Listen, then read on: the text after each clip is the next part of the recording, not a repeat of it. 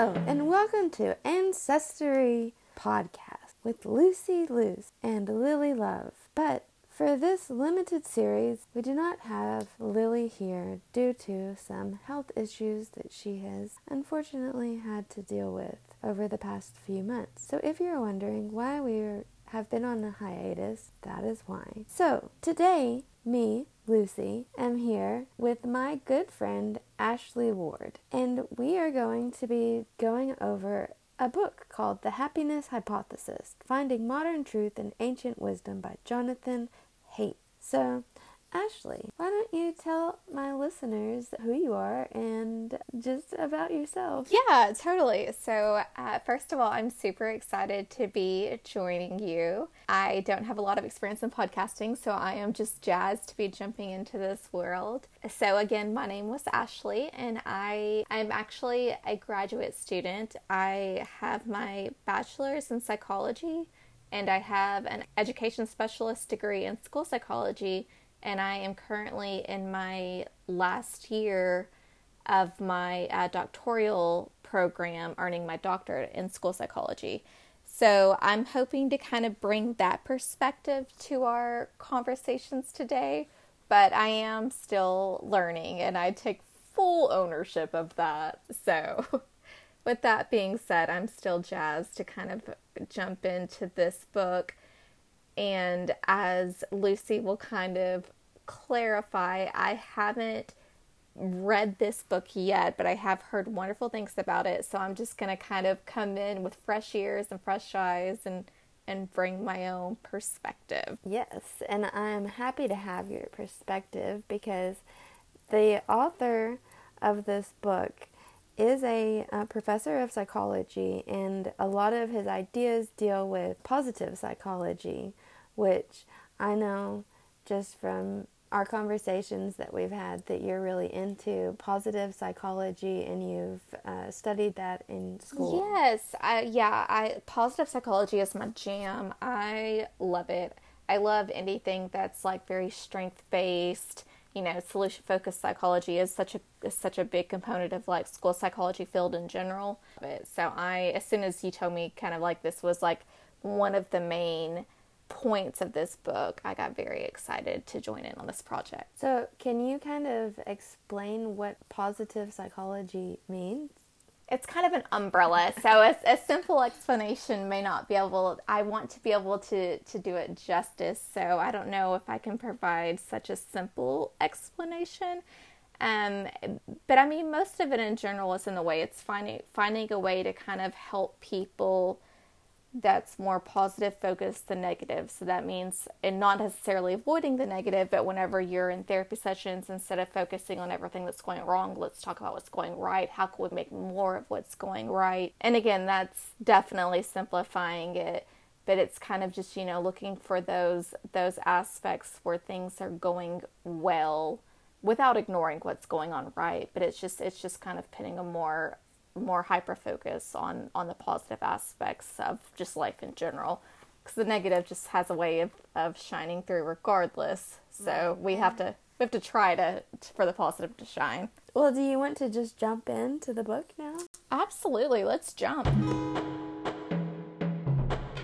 All right. So I started reading this book. Actually, I found it in the library. I was looking for another book, and this was the book that I was looking for wasn't there, and this one was like in its place. And I just read The Happiness Hypothesis, and I was like, who doesn't need a hypothesis for to be happy? And then when I read the tagline, Finding Modern Truth in Ancient Wisdom, I was like, this is perfect. It fits in with the idea why Lily and I started this podcast, because we want to take a deep dive into ancient traditions of our ancestors to learn how to incorporate those practices and traditions into our modern life to help us better our lives nowadays. So the author, his name is Jonathan Haidt, and he starts by telling us at the beginning of the book that he's taken examples from what he calls ancient wisdom from the three great zones of classical thought. And those are India, which he's taken the Upanishads, the Bhagavad Gita and the sayings of the Buddha. And then from China, he's taken from the Analects of Confucius, the Tao Te Ching, the writings of Ming Tao, and other philosophers of the Mediterranean, which those are the Old and New Testament, the Greek and Roman philosophers, and the Quran. And then he also took from philosophy and literature from over the last five hundred years. And he also, because he was he's a psychologist, there are a lot of um, examples from modern psychology, like from Jung and, oh, what's his name? Freud. The biggest one. And then also, um, he references a lot of studies and things like that from from modern psychology. And so he said that from every time that he found a a psychological claim that he saw was a statement about human nature or the workings of the mind or heart, he wrote it down. So that's where this book came from, was that he put together all these ideas and then came up with a top ten of the most widespread, what he called psychological ideas of humankind. Okay, so he basically like did all of this different research and kind of came up with like central themes mm-hmm. for what numerous people said lead to happiness. Right. Okay, yeah. Cool. So he took from all cultures, all ideas, and then, yeah, kind of came up with his own happiness hypothesis. So some things, you know, we may not fully agree with, we may not fully understand yet. Um, there might be some things that we need to incorporate into our daily life once yeah. we uh, learn. I can appreciate that, because I think that even if something doesn't necessarily like align with our ideologies or worldviews, it doesn't mean that they're not worth discussing. Mm-hmm. So I think even if there's some things that we don't necessarily believe or prescribe to, right. yeah, like it doesn't mean that we can't have like a good discussion about it. You know, I feel I feel like both of us are pretty open-minded, so let's get into it. Yeah, like I like to look at really all kinds of ideas and then make my own agreement with that idea. You know, I grew up Christian and I kind of like backed away from that, but as I've grown older, I've started looking at it in a more philosophical kind of way and looking at like what are the lessons mm-hmm. that they're teaching people, because really like the Bible, when you look at it in a philosophical kind of way, is really just trying to teach people that there is some kind of magical universal force that we can't really understand or explain, and so like giving it a name, like calling it God, helps people understand it in a better way. Yeah, so I love philosophy, um, and I actually, I love religious studies as well. Even though I'm not a religious person exactly, I think that it's really fascinating to kind of learn about the, the roots of that sort of thing. Mm-hmm. And I can remember being in, in classes way back in my undergrad days and thinking about that, thinking about how like thought-provoking some of these things were, and I feel like uh, these types of conversations and these type, this type of literature that we're discussing today is a really good place to kind of start just opening your mind a little bit, and not saying that you need to question your beliefs or your thoughts. Like, that's totally what your beliefs are and what your thoughts are. Like, that's you one hundred percent your business, and you go with whatever works for you. Like, no one's here to judge on that front.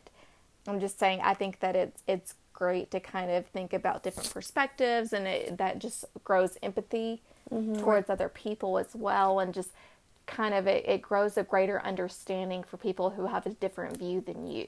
Right. And I also think that it might be a good idea to kind of question your beliefs at some points, and because yeah, and like, that I I, might, I just don't want yeah I think that you that's don't fair. Want to be judgmental of people for right. I'm yeah. just saying I'm not going to judge you, but you, if you want to question yourself, like I I think that I don't think anybody should blindly follow anything. Mm-hmm. I think that having this kind of critical thinking skills are really valuable as uh, an adolescent, adult, whatever age skill you are. I just, I don't want to be, you know, I'm I'm no one to judge anybody else. So I just right. wanted to make that clear. I was like, we're not being judgy of anyone's right. beliefs here. No. Uh, yeah. We're being open and just, yeah, learning because a lot of this stuff is new to me. Well, some of it stuff that I knew. There were things that I've kind of uh, picked up from things that I read. But picked then, up on the streets. Yeah. Actually in books. But the, the books are my streets. The library. Yeah. The library. I learned the school of hard knocks in the, the aisles of the library. So... okay, back to the book. Um, in his intro, Haidt says that he believes there are two ancient truths of how the mind works. And the first is that the mind is divided into two sometimes conflicting parts. And the second is that thinking makes it so, which is a quote from Shakespeare. And um, kind of in conjunction with that is, our life is the creation of our mind, which is a quote from Buddha. And then the two truths for our social lives that he says is the golden rule, or reciprocity, mm-hmm. which is... do unto others as you will have done unto yourself. Yeah, yeah. So be nice and other people will be nice to you, mm-hmm. basically.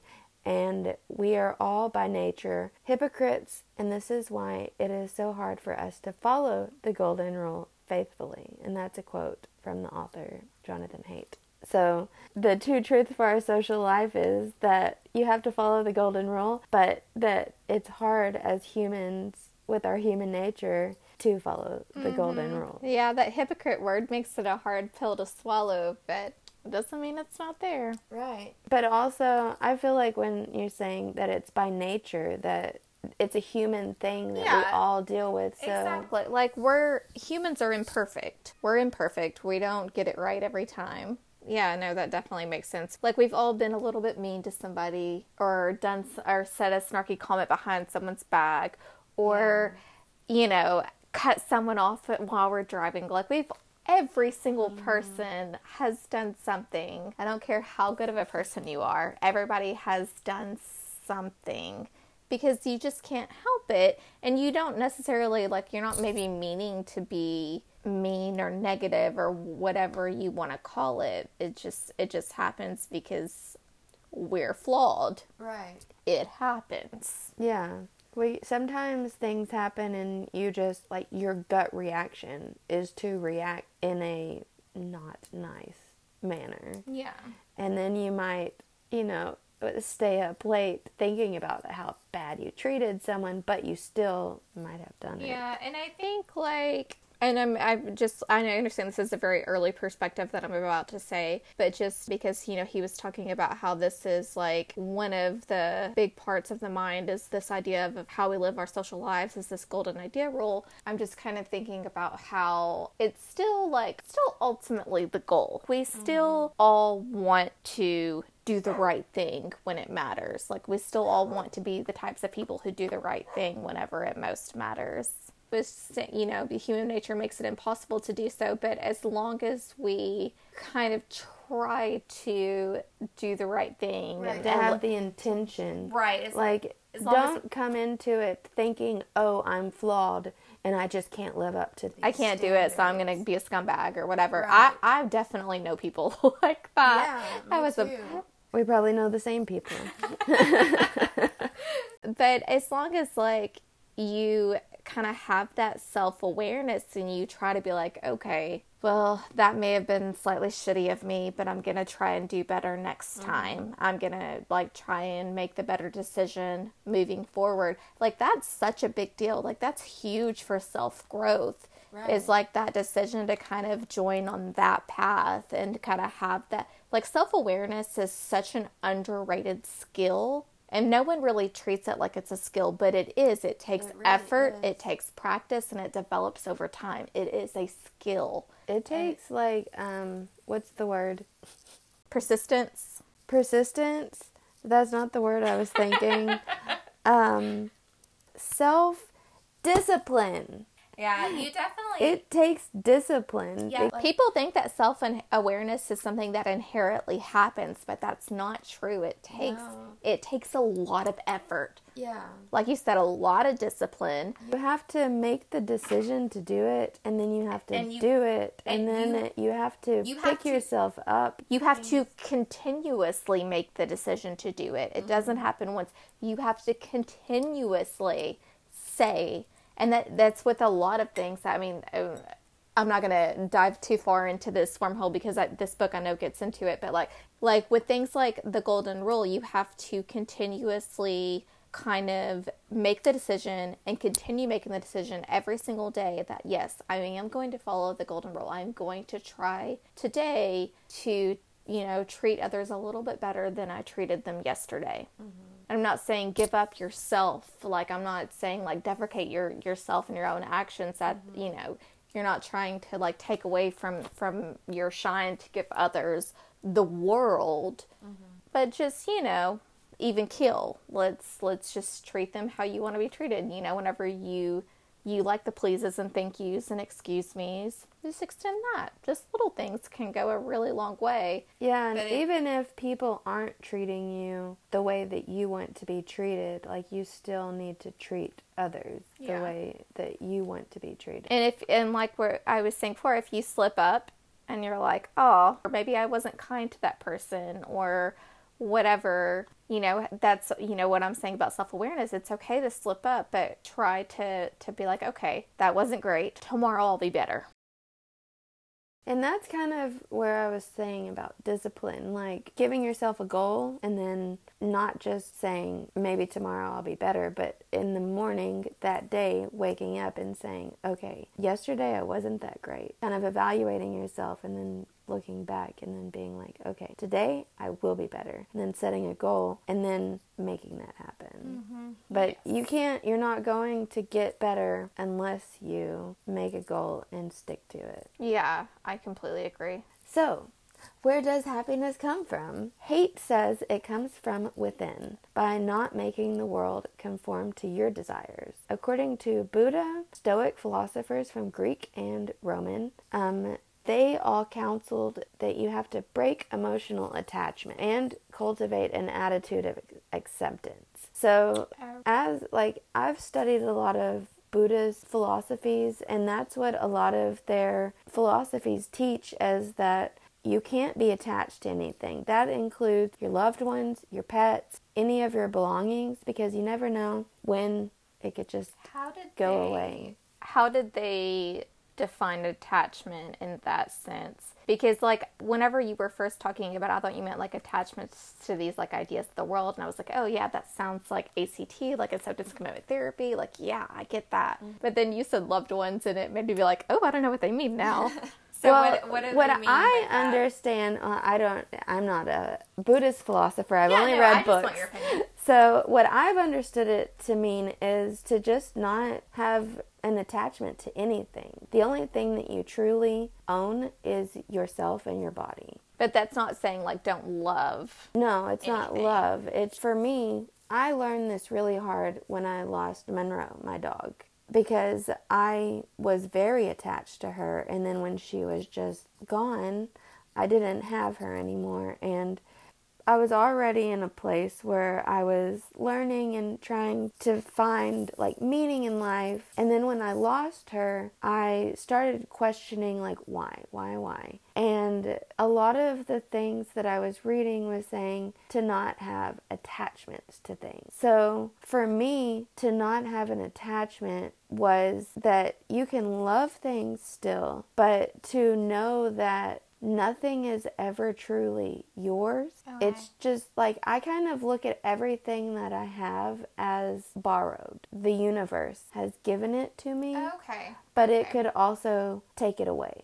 Okay. See, okay, I get I get now more what you're saying. Like, I was a little thrown at first because, like, of course you're attached to, you know, your parents and your mm-hmm. spouses and your, your children and your loved ones. You're like, what do you mean attached? Like, there's a whole, there's a lot of literature about a parent and child attachment styles. Like, I don't yeah. know. Like, so at first I was thrown, but the more that you kind of explained it, Like, I feel like the word attachment, the way that it is kind of more defined within this context, is really about like dependency. Yeah. Like you're putting your whole self within this one entity, whatever it may be, and you need to kind of experience yourself without that entity as well. Mm-hmm. Is that kind of what you're saying as well? Yeah, because like with Monroe, I called her like my best friend, even though she was a dog. And yeah, I I loved that little furry white thing with all of my heart. So then when she died, I felt like I lost a child. But like now I have come to accept that nothing I have is mine. And so I feel like I could deal with a loss like that in a better way than yeah. I did when that happened, because I didn't have the tools that I have now. And I think that's what he means by cultivate an attitude of yeah. acceptance, is that you learn to accept things as they come and go, and you know, or you learn to know that we don't have things. No relationship, no matter how good or positive it is, ever truly lasts forever. Right. Because none of us are immortal. Like, we all, you know, leave at some point. Yeah, I, like even, like, yeah, like I've come to accept that even my own life, like I yeah. don't know when I will die. Like I could die tomorrow. And it's something that's much harder to accept, like your own death. But I've tried to make like more of a peace, I guess, with knowing that I will someday die. I mean, it's better to accept it than to fear it. Yeah, in some points.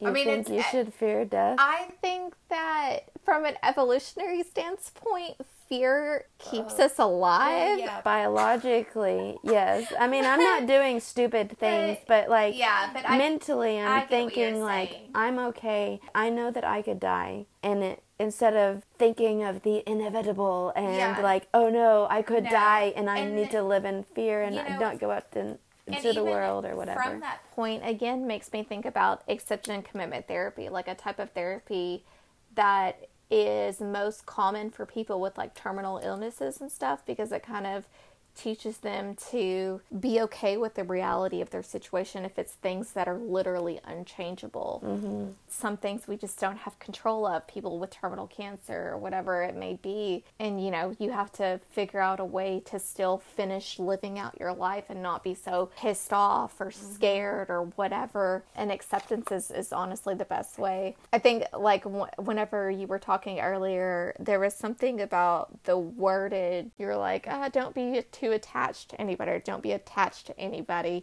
But I feel like, and this is totally just my opinion, because I I tend to think about attachment in a very different way than how this book references it. Mm. Um, and that's just, maybe that's like the nurturing side of me. Or, well, I think because I, attachment has it has multiple definitions. It absolutely, and that's why I asked how is it defined here. It definitely can't mean what I think that it means if it's talking like this. So I was like, okay, what are we talking about here? Um, but I, I feel like language, how I interpret it, is more like don't be one hundred percent reliant on anything else. Like, don't put your whole self mm-hmm. in something. Yeah. I guess I, I kind of already said that, but I just, that, I don't know, like something about that language, I was like, ooh, just because I, I could see how that those words would make someone be like, mm, you crazy, bro. I don't know what the hell you're talking about. I'm attached to my family. You yeah. know what I mean? Well, like, I think because I have read a lot of Buddhist literature that I knew what he was meaning, but right. I, I understand where you're coming from, because I think when I first started reading about attachment, like, don't be attached to things, it like, took literally my dog dying for me to understand what yeah. that meant. Because you hear attachment and you think care.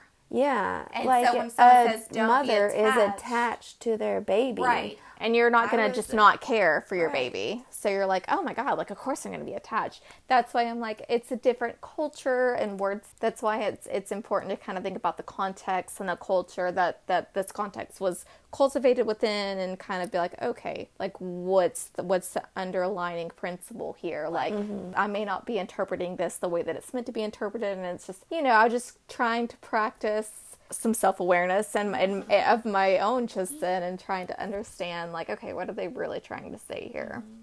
So off track, my bad. No, I think it was good because I think a lot of people probably were thinking the same thing you were thinking. The language sounds harsh. Yeah, because when you sure. say no attachment, I mean, I feel like a lot of people probably have like a gut reaction to those we, words. Because like in the westernized civilization, we don't think about that term that way. Mm-hmm. It, that's not what it means here. So it's mm-hmm. even in the scientific world, attachment, you think about attachment styles, it's not even thought about that in like the psychological world or, or social work or... Mm-hmm. Yeah, it takes like a shift in the mind. Mm-hmm. Okay, that's why I wanted to give But like, there is no other word for, for that that I can think of. What other word would you use besides I mean, attachment? It took a whole fifteen-minute conversation. Yeah, and we didn't come up with any other Well, word. I don't think we needed a single word as long as we understood that it was a different... Yeah, it's just a different definition. Don't put yourself in a whole, like, entity. Because that was the best thing that I could think of to describe what that meant. Mm-hmm. And uh, there might be a better way. The author says that the external conditions of life that he believes that can make us lastingly happier is relatedness, which is the bonds we form with others, and love. And then he also breaks that down into passionate versus true love. Mm-hmm. So passionate, I didn't write this down in my notes, but I think that's like when you're, you think you're in love and... So like lust? Probably, or, you know, personally, my... Is he equating it to like sex? Maybe. Let me see if I can find it. I will say while you're looking that up, that personal relationships in general are such strong indicators for positive outcomes with people, like with people that are seeking psychotherapy. Personal relationships are so freaking crucial for people that are kind of experiencing, well, life really. Having just even one person that you can relate to, having one person that you still feel safe talking mm-hmm. to um, at any age point. It, like, it's not just only kids, but adults too. Like, I tend to think more towards kids because that's who I work with on day to day, but it's it's kids and adults. Like, having even just one person that you can kind of feel comfortable and safe with, and you feel like they're in your corner. Right. Like, it can make such a big difference. So I definitely can get on board with these external conditions that he's talking about. Yeah. Yeah, I've read quite a bit of Brené Brown, mm-hmm. and she talks a lot about how our human's greatest desire is to be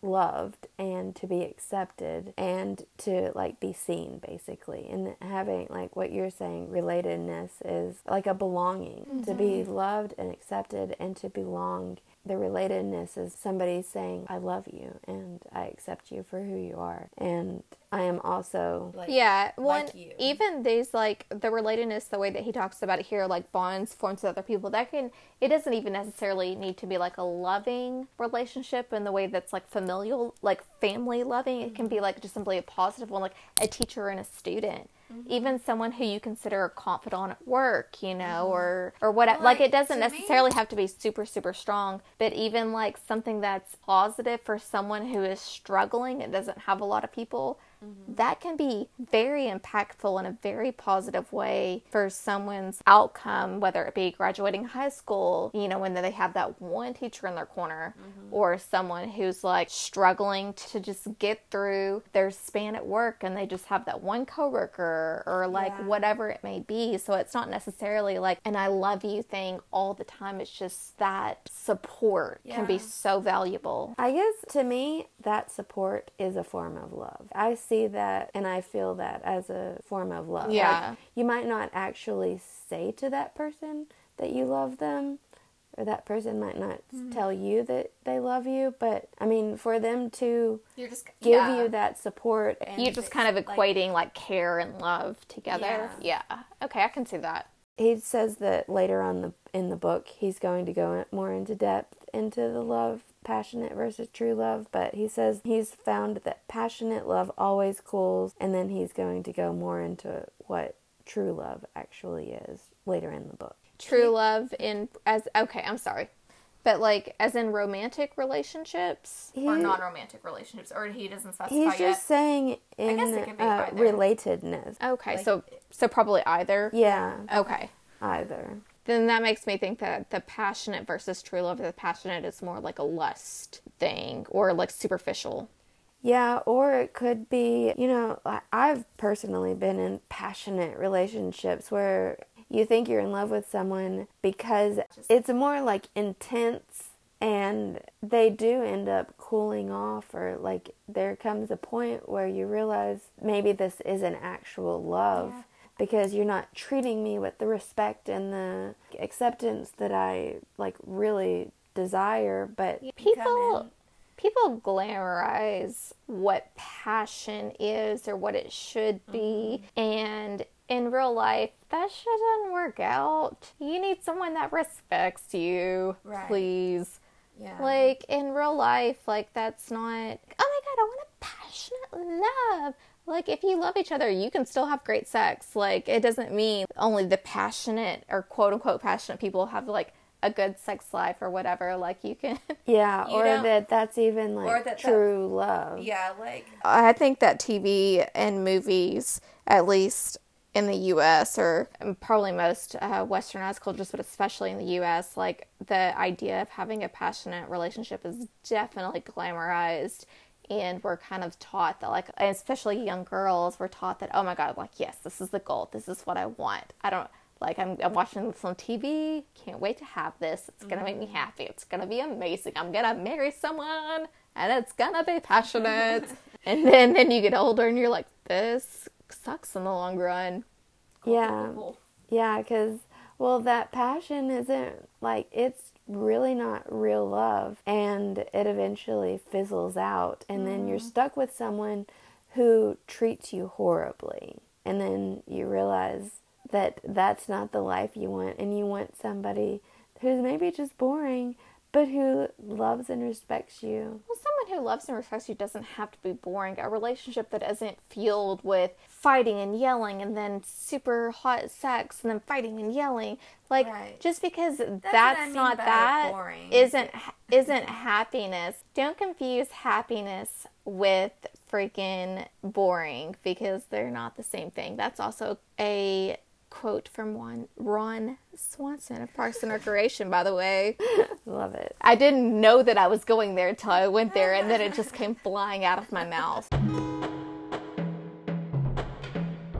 Jonathan Haidt, the author of this book, talks about human growth and development, and um, he talks about the idea of what doesn't kill us makes us stronger. But he says that that's a dangerous oversimplification. Because the most things that don't kill you can still do a lot of damage to your life. Yeah, absolutely. He calls, or he has what he calls post-traumatic growth, and um, says that that reveals when and why people grow from adversity and what you can do to prepare yourself for trauma or to cope with it after the fact. I like the idea that, that we can grow from this, and that we can cope from it, even though, you know, that we have this, this bad times or whatever you want to call it in our lives, that we can find a growth answer. We can choose growth over this is a bad thing that happened, or even just tucking it yeah. under the rug, that there is growth. And I think on some level, growth past trauma, it's inevitable. And I say that very cautiously, because I don't think that it happens without a lot of effort, and again, a lot of self-awareness. And I I, I know I've mentioned self-awareness a couple of times, but I, I think that it's really invaluable. But even without having that level of self-awareness, everyone has a desire to move past whatever their personal traumas may be, and everyone has personal traumas. I don't care what kind of backstory, family, support systems you have in place. Everybody has a trauma. Mm-hmm. They just, you just do. You may not even be aware of how that trauma has formed your now thoughts or behaviors or personality or whatever, but everybody does have a trauma. And after the trauma, everyone tries to figure out how to keep going. And sometimes we use mechanisms that are healthy. Sometimes we use mechanisms that are unhealthy. It just, it really just depends on a person by person basis. And I think that everyone wants to kind of move past it and grow and be okay and be like, okay, like I'm going to move past that. I'm going to be okay. Everything's going to be fine. Let's just get to tomorrow, and then let's get to the next day, and let's keep going. I've got shit to do. Maybe raising a family, or just simply continuing living your life, whatever that looks like. As far as the growth that they're talking about here and kind of like growing as a person, like learning from your trauma and learning how that has shaped you, it is a process, and it takes a lot of conversations with other people. It takes a lot of self-reflection. Mm-hmm. It takes a lot of pause and thought. It takes, you have to kind of look back on where, you know, whatever caused that trauma and feel like, okay, was that a pattern based on, you know, family lineage, or was that a pattern because of my behavior? Was that a pattern because of someone else's behavior? Was that, and then, you know, sometimes it's not a pattern. Sometimes it's just something terrible that happened that you have no control over. Mm-hmm. And you have to still figure out a way to somehow grow from that. Um, and it's, it's not always an easy thing, and not everyone has equal access to a mental health care professional. So, um, I think that human growth is always an interesting point, because like, even though we all want to grow and we all inevitably grow in some way, uh, growing in a more positive way that's going to be healing is not always an easy route. Even if it's not stated in that language, it's always kind of the goal for people. Mm-hmm. That kind of brings to his next point, was that, well, he talks about virtue and morality. And when you were talking about finding the patterns, mm-hmm. that I feel like kind of goes with morality, because usually with the patterns, it's generational curses. There's, I say that in quotations, not really curses, but generational abuse, or mm-hmm. things that get passed down from, you know, family to family that become a normality almost. But right. then when you look at it, I feel like that's a moral issue, because then a lot of that stuff is not really morally correct in society.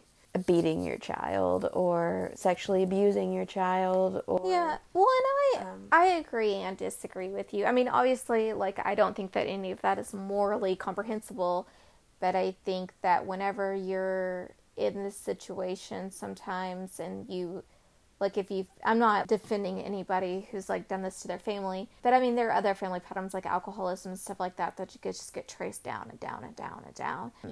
But I, I think that sometimes whenever you grow up in an environment and that environment is all that you see, you don't really have the understanding or thought that, hey, this is immoral. You know that murder is immoral. You know that rape is immoral. You know that some of these other things are one hundred percent always immoral. They're always wrong. You know what I mean? And I, I I'm not saying that well, it isn't immoral, but I'm saying that they don't have the I'm saying that they don't have the perception that it's immoral. Well, for me personally, I grew up, as I mentioned, Christian, and in the Bible, there's a lot of things saying drinking is bad. But I grew up with an alcoholic father, so that was always pushed under the rug, where it was like, you followed the Bible, just compartmentalized. Yeah. yeah. I was taught that it was morally wrong, but in our family, it was just swept under the rug. Mm-hmm. It wasn't that we didn't know. It was that it was just ignored. And that's, we probably could do a whole podcast on just morality and generational patterns. But basically what he says about that is that later in the book, he's going to show how concepts of virtue and morality have changed and narrowed over the centuries, and how ancient ideas about virtue and moral development may hold promise for our new age. He doesn't say new, he just says age. And then also how positive psychology in regards to that is beginning to deliver on the promise of offering a way to develop our strengths and virtues. So the conclusion of his introduction, he ends with the question of meaning. And he asks, why do some people find meaning, purpose, and fulfillment in life, but others do not? So with this book, he looks at his own research So he researched things of disgust and elevation and awe. And he looks at his own research as well as all of these other ideas from other cultures to try to find an understanding of the human quest for meaning and like what is the meaning of life, and he hopes to have an answer of incorporating ancient ideas that give us an idea of what our purpose is. So why do you think some people find meaning and purpose and fulfillment in life but others do not? Is that a question for me? Should I just ask the audience? Yeah, that's a whole hypothetical. I mean, that's why this is a happiness hypothesis, because that's a whole hypothetical question. Okay, so I do not know. If you know, why do some people find meaning, purpose, and fulfillment in life, but others do not? You can email us at ancestry pod at gmail dot com. So that's ancestry, A N C E S T O R Y. P O D, ancestrypod at gmail dot com, and email us for any questions or your answer to the meaning and purpose and fulfillment of life. And next episode, Ashley and I will be discussing the first chapter of the Happiness Hypothesis book called The Divided Self. So, thanks for listening. See you later.